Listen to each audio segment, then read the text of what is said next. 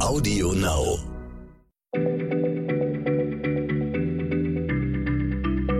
Schneller Schlau, der kurze Wissenspodcast von PM.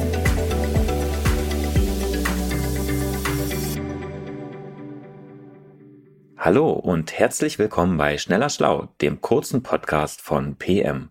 Ich heiße Manuel Opitz und sitze heute mit Stefan Draf zusammen. Wir sind beide Redakteure bei PM. Stefan, du hast dir ein brandaktuelles Thema ausgesucht und eins, das ziemlich gut in die Zeit passt. Seit wann gibt es, oder ja, vielleicht besser gesagt, seit wann machen wir Ferien? Ich gebe zu, ich weiß es nicht, deshalb schieß mal los. Ja, lieber Manuel, du, du kennst das sicher auch. Beim Recherchieren kommt man manchmal, wie wir im Ruhrgebiet sagen, von Höcksken auf Stöcksken, also vom Hölzchen aufs Stöckchen. Also äh, ehrlich gesagt habe ich erstmal den Faden verloren und dann doch erstmal geklärt, seit wann Menschen denn überhaupt verreisen. Denn dass wir uns zeitweise aus unserer Heimat entfernen, muss ja irgendwo auch einen triftigen Grund haben. Und den gab es auch. Schon im alten Ägypten verreisten die Menschen. Und zwar aus religiösen Gründen. Sie wollten die monumentalen Tempel sehen, die, die, zum Lob ihrer Gottheiten errichtet worden waren.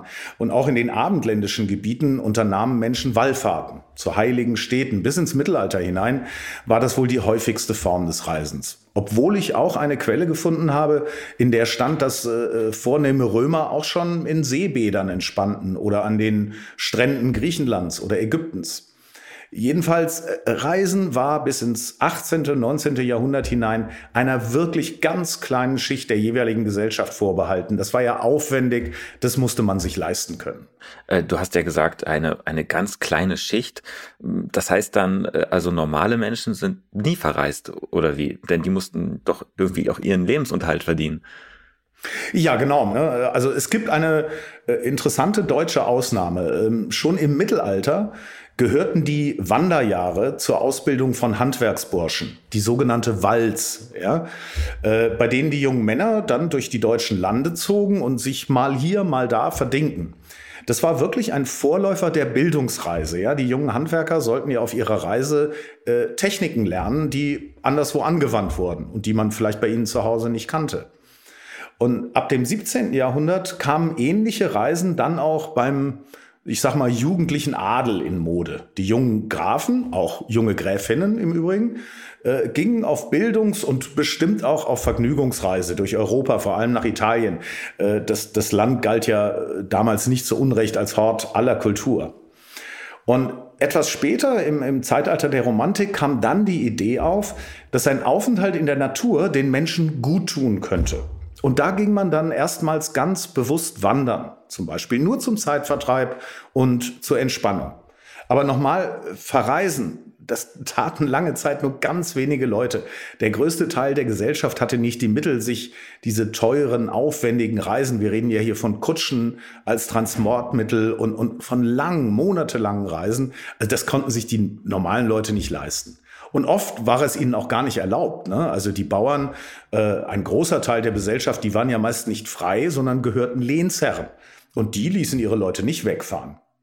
Das deutsche Wort Urlaub kommt nämlich nicht von ungefähr, vom mittelhochdeutschen Urlub, was Erlaubnis bedeutet. Um die mussten nämlich Ritter ihre Lehnsherren fragen, wenn sie den heimischen Hof oder die Burg verlassen wollten. Das heißt also Erlebnisse nur mit Erlaubnis sozusagen.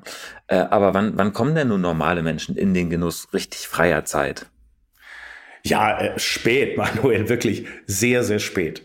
Erst 1895 kam die gesetzlich verordnete Sonntagsruhe. Das hatte noch nichts mit Urlaub zu tun, sondern ehrlich gesagt nur mit freier Zeit. Davor hatten in der ja nunmehr industrialisierten Welt die Menschen 16 Stunden täglich zu arbeiten, Tag ein, Tag aus. Kinder mussten nur 12 Stunden täglich arbeiten. Das, das ist heute komplett unvorstellbar. Richtigen Urlaub, das gab es in Ansätzen erst ab dem Jahr 1903. Damals setzten Brauereiarbeiter, also eine wirklich systemrelevante Branche, äh, als erste Arbeitergruppe per Tarifvertrag und mit Hilfe ihrer Gewerkschaft einen bezahlten Urlaubsanspruch durch. Sie erhielten, jetzt hör gut zu, drei Tage im Jahr. Manche Arbeitgeber gewährten ihren Arbeitern damals auch schon freiwillig zwischen drei und sechs Tage Urlaub. Der war aber dann meist unbezahlt. Mhm. Also äh, Brauereiarbeiter als Vorarbeiter für den Urlaubsanspruch. Das ist ja eine interessante Erkenntnis auf jeden Fall schon mal. Und ja, wann wurde denn dieser Urlaubsanspruch dann aber auch flächendeckend ähm, durchgesetzt? Naja, also äh, erst in den 1920er Jahren gelang es den Gewerkschaften dann, einen, einen Urlaubsanspruch bei vollem Lohn für Arbeiter, ich sag mal zumindest in Ansätzen durchzusetzen. Aber Manuel, mehr als eine Sonntagswanderung zu einer Kaffeewirtschaft im Grünen oder ein Tag am Badesee oder ein Ausflug zum Rummel äh, war für die meisten nicht drin. Nach dem Zweiten Weltkrieg verankerte die DDR bereits 1949 einen Urlaubsanspruch für alle Werktätigen in ihrer Verfassung. Das gab es im Westen nicht. Ähm, der Freie Deutsche Gewerkschaftsbund, also die Einheitsgewerkschaft der DDR, organisierte mit seinem FDGB Feriendienst auch wirklich subventionierte Urlaubsreisen. Allerdings, wer damit in Urlaub fahren wollte, brauchte einen sogenannten Ferienscheck. Und den bekam nur, wer sich auch wirklich als guter, ergo systemtreuer DDR-Bürger erwiesen hatte. Da war also schon noch ein politischer Haken bei. Im Westen gibt es den gesetzlichen Urlaubsanspruch erst seit 1963. Er beträgt bis heute 24 Werktage. Allerdings war das damals auf eine Sechs-Tage-Woche gerechnet.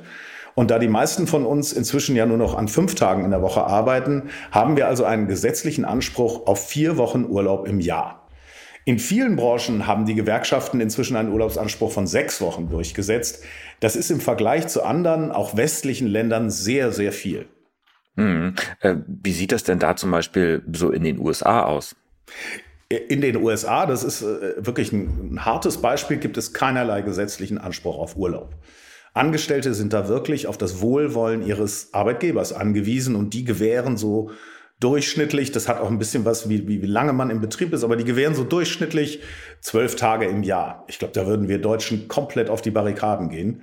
Aber auch zum Beispiel Länder wie Japan und Kanada gewähren gesetzlich nur zehn Tage Urlaub. Also wir sind da wirklich privilegiert. Ja, es ist ja so, dass äh, man den Kolleginnen und, und, Kollegen gute Erholung wünscht, äh, bevor sie in den äh, Urlaub gehen. Stimmt das denn eigentlich? Erholt man sich tatsächlich im Urlaub oder macht man sich mehr Stress da? Ja, schon. Also ähm, viele Studien zeigen beispielsweise, dass ein jährlicher Urlaub das Risiko von Herz-Kreislauf-Erkrankungen senkt, ganz klar. Äh, interessanter fand ich aber eine andere Studie. Die Vorfreude auf den Urlaub scheint wirklich die schönste zu sein. Eine Studie zeigte beispielsweise, dass Menschen vor ihrer Reise wirklich nachweisbar glücklicher sind als ihre Mitmenschen, die zu Hause bleiben. Nach dem Urlaub ist das dann nicht mehr so. Da sind wir wieder alle gleich happy. Also ich jedenfalls gehe in der nächsten Woche in Ferien und ich freue mich auch schon. Ja, nachdem wir jetzt so viel über Urlaub gesprochen haben, könnte ich eigentlich auch sofort direkt in den Urlaub gehen, äh, aber geht leider nicht.